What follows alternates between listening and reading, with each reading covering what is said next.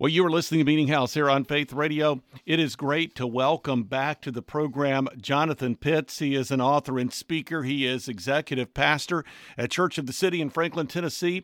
Prior to moving into that position, Jonathan was the executive director at the ministry of Dr. Tony Evans, the Urban Alternative. He is the author of several books, two books that he wrote with his late wife, Wynter, and his latest is entitled My Wynter Season season, seeing God's faithfulness in the shadow of grief. Jonathan Pitts, Thank you so much for spending some time. Thank you for being willing to share your story. In fact, as I recall, the last time you and I had the opportunity to talk, you had just released the book called Emptied, which was a marriage book that you and Wynter had written together.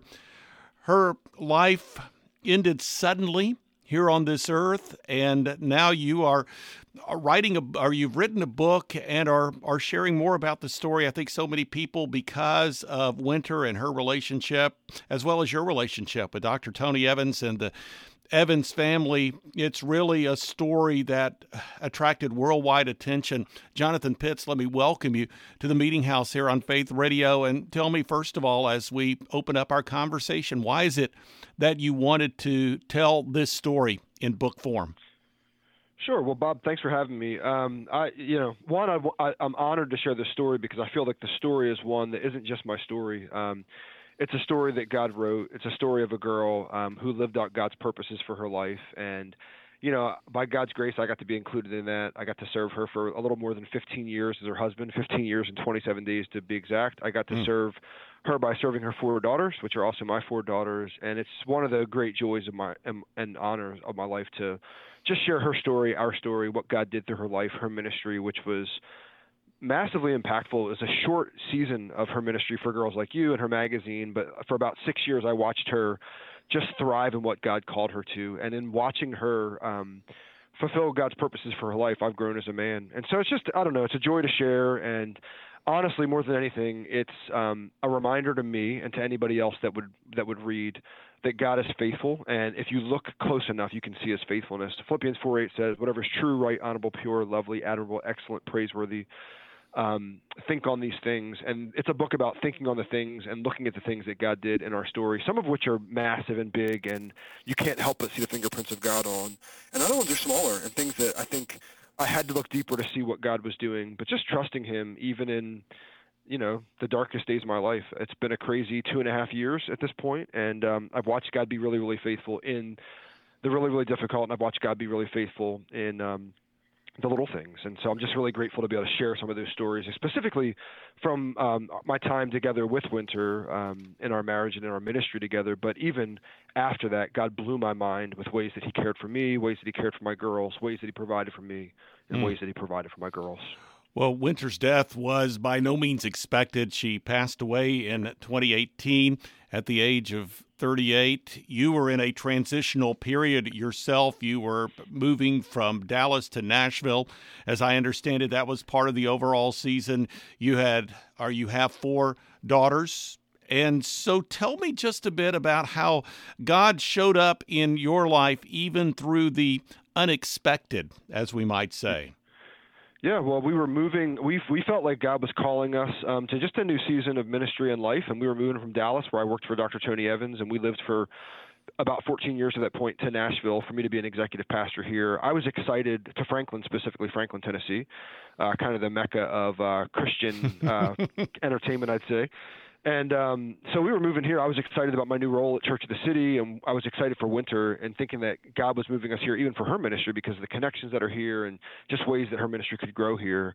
But what's interesting is we came here, and it was actually two weeks after we bought our house and got our girls into school here and got our life set up. We went back to Dallas for a week, and she would pass away in Dallas, and then um, just as we obviously it was a really tough time. We're trying to figure out what to do. It was my oldest daughter and I that were having a conversation that really, really reminded me that God had set us off on this journey. So we actually kept going. We we decided to go to Franklin and, and stay and stay in our new home that we had just bought a few weeks before. And it was honestly what I thought I was. I thought we were coming here to contribute in Nashville in this area. And really God was bringing us here to heal. He was bringing us to this quaint, beautiful town that's full of godly people and a church where they were ready to receive us and care for us. And that was one of the bigger things God did. He literally set us off on a journey that Wynter signed off on. She bought the house with me. She got our girls in school with me. She did all the things that she would want to do to get us set up for success. And for whatever reason, she couldn't join us, but God would place us and drop us in the middle of a place where we would be surrounded by um, just the people of God. Um, you know, there's a verse, uh, Psalm 34 7 says, The angel of the Lord encamps around those who fear him and he rescues them.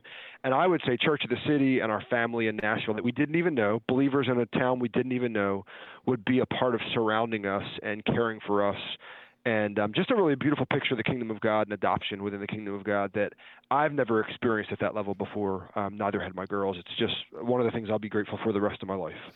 Jonathan Pitts is the author of this new book entitled My Wynter Season. And I wanted to ask you just to, to talk about as we continue to rejoice in God's faithfulness, obviously, a very difficult time in your life and in the lives of your four daughters. So, you mentioned moving to Nashville, really becoming part of a congregation. Not only were you serving in leadership in that congregation, but also God had them in a very special time, special season in your life. Tell me about how it is that you really saw God's faithfulness as you set out to raise your four daughters as a single dad. Yeah, well, one of the things, uh, the day of my wife's funeral, day of Wynter's funeral in Dallas, um, my oldest sister, her name's Carmen, she walked up to me and she said, John, I feel like the Lord told me um, if you need me, I'm supposed to come serve you and your family. Uh, this is the same sister who had served my youngest sister when her husband was in medical school and she was a working um, uh, hospital administrator for a couple of years. Served her with her couple little ki- little kids, and I was naive enough to think I can move to Nashville, pastor. Um, finish uh, promoting a book that my wife and I had written together on marriage and raise these four girls, mm. and I'd be okay. I'm type A enough where I'm like, I got this. We moved to Nashville. I got here, and two weeks into that, I burned a chicken and I was crying, and my girls were laughing. And I went up to um, I went upstairs to my bedroom, and I called my sister, who was living in New Jersey at the time. She had never been married, no kids, um, served her church with most of her life, and did ministry in the mental health space, and and um, has a master's degree in counseling. So I call her and I say, "Hey, is that offer still on the table?" And she said yes. And so uh, two weeks later, it was Memorial Day weekend. She jumped on a plane. She had so- sold her car uh, got rid of most of her belongings, broke the lease on the place she was staying in, and moved to Nashville. And the woman that my girls knew vaguely as Aunt Cece has now, over the last two and a half years, become just affectionately known as Cece.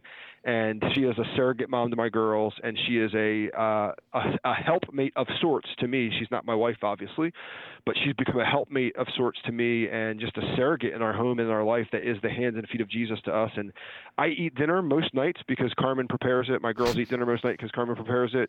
Uh, carpool is shared. Um, we just share the responsibilities in our home. And what's beautiful about that is it's a beautiful picture of the kingdom of God because Carmen's single, never been married, never had kids, and now God has given her the opportunity to be a mother to the motherless.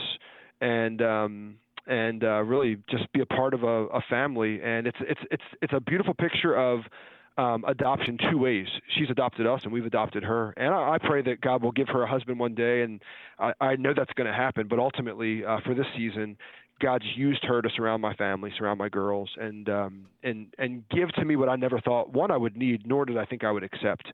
And it's been a beautiful offering that I have accepted. I'm grateful for it. Grateful to God for her.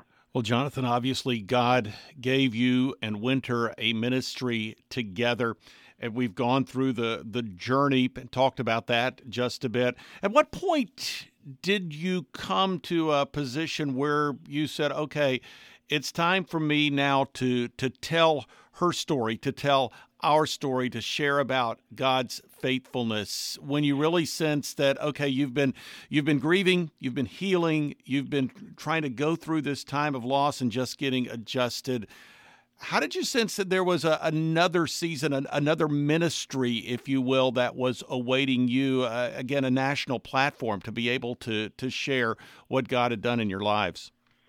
Yeah, I mean, honestly, I wasn't thinking anything about platform. I just actually started writing down the stories. I'm a writer by nature. I love to write, and so outside of writing with Wynter, we co-authored two books. I just love to write. I love to edit. I love to write. And one of the things I started doing right away for my own therapy was just writing out the stories of what God had done. Um, my sister coming to town, uh, how God provided for us financially, um, how God provided this beautiful private school that my girls were in, how God got two of my other girls. I had two girls in this school. I couldn't afford for the other two to be there, and all these different things. I just started writing them down, and um, I, I, I can't remember at what point, but some months later, um, my book publisher, who was also Wynter's book publisher, had become family to us just said, "Hey, would you be willing to share some of these things?" I had already been sharing the stories on Instagram and sharing it just with the world um, because I just wanted to express what God was doing and sharing with people that were invested in me and praying for me.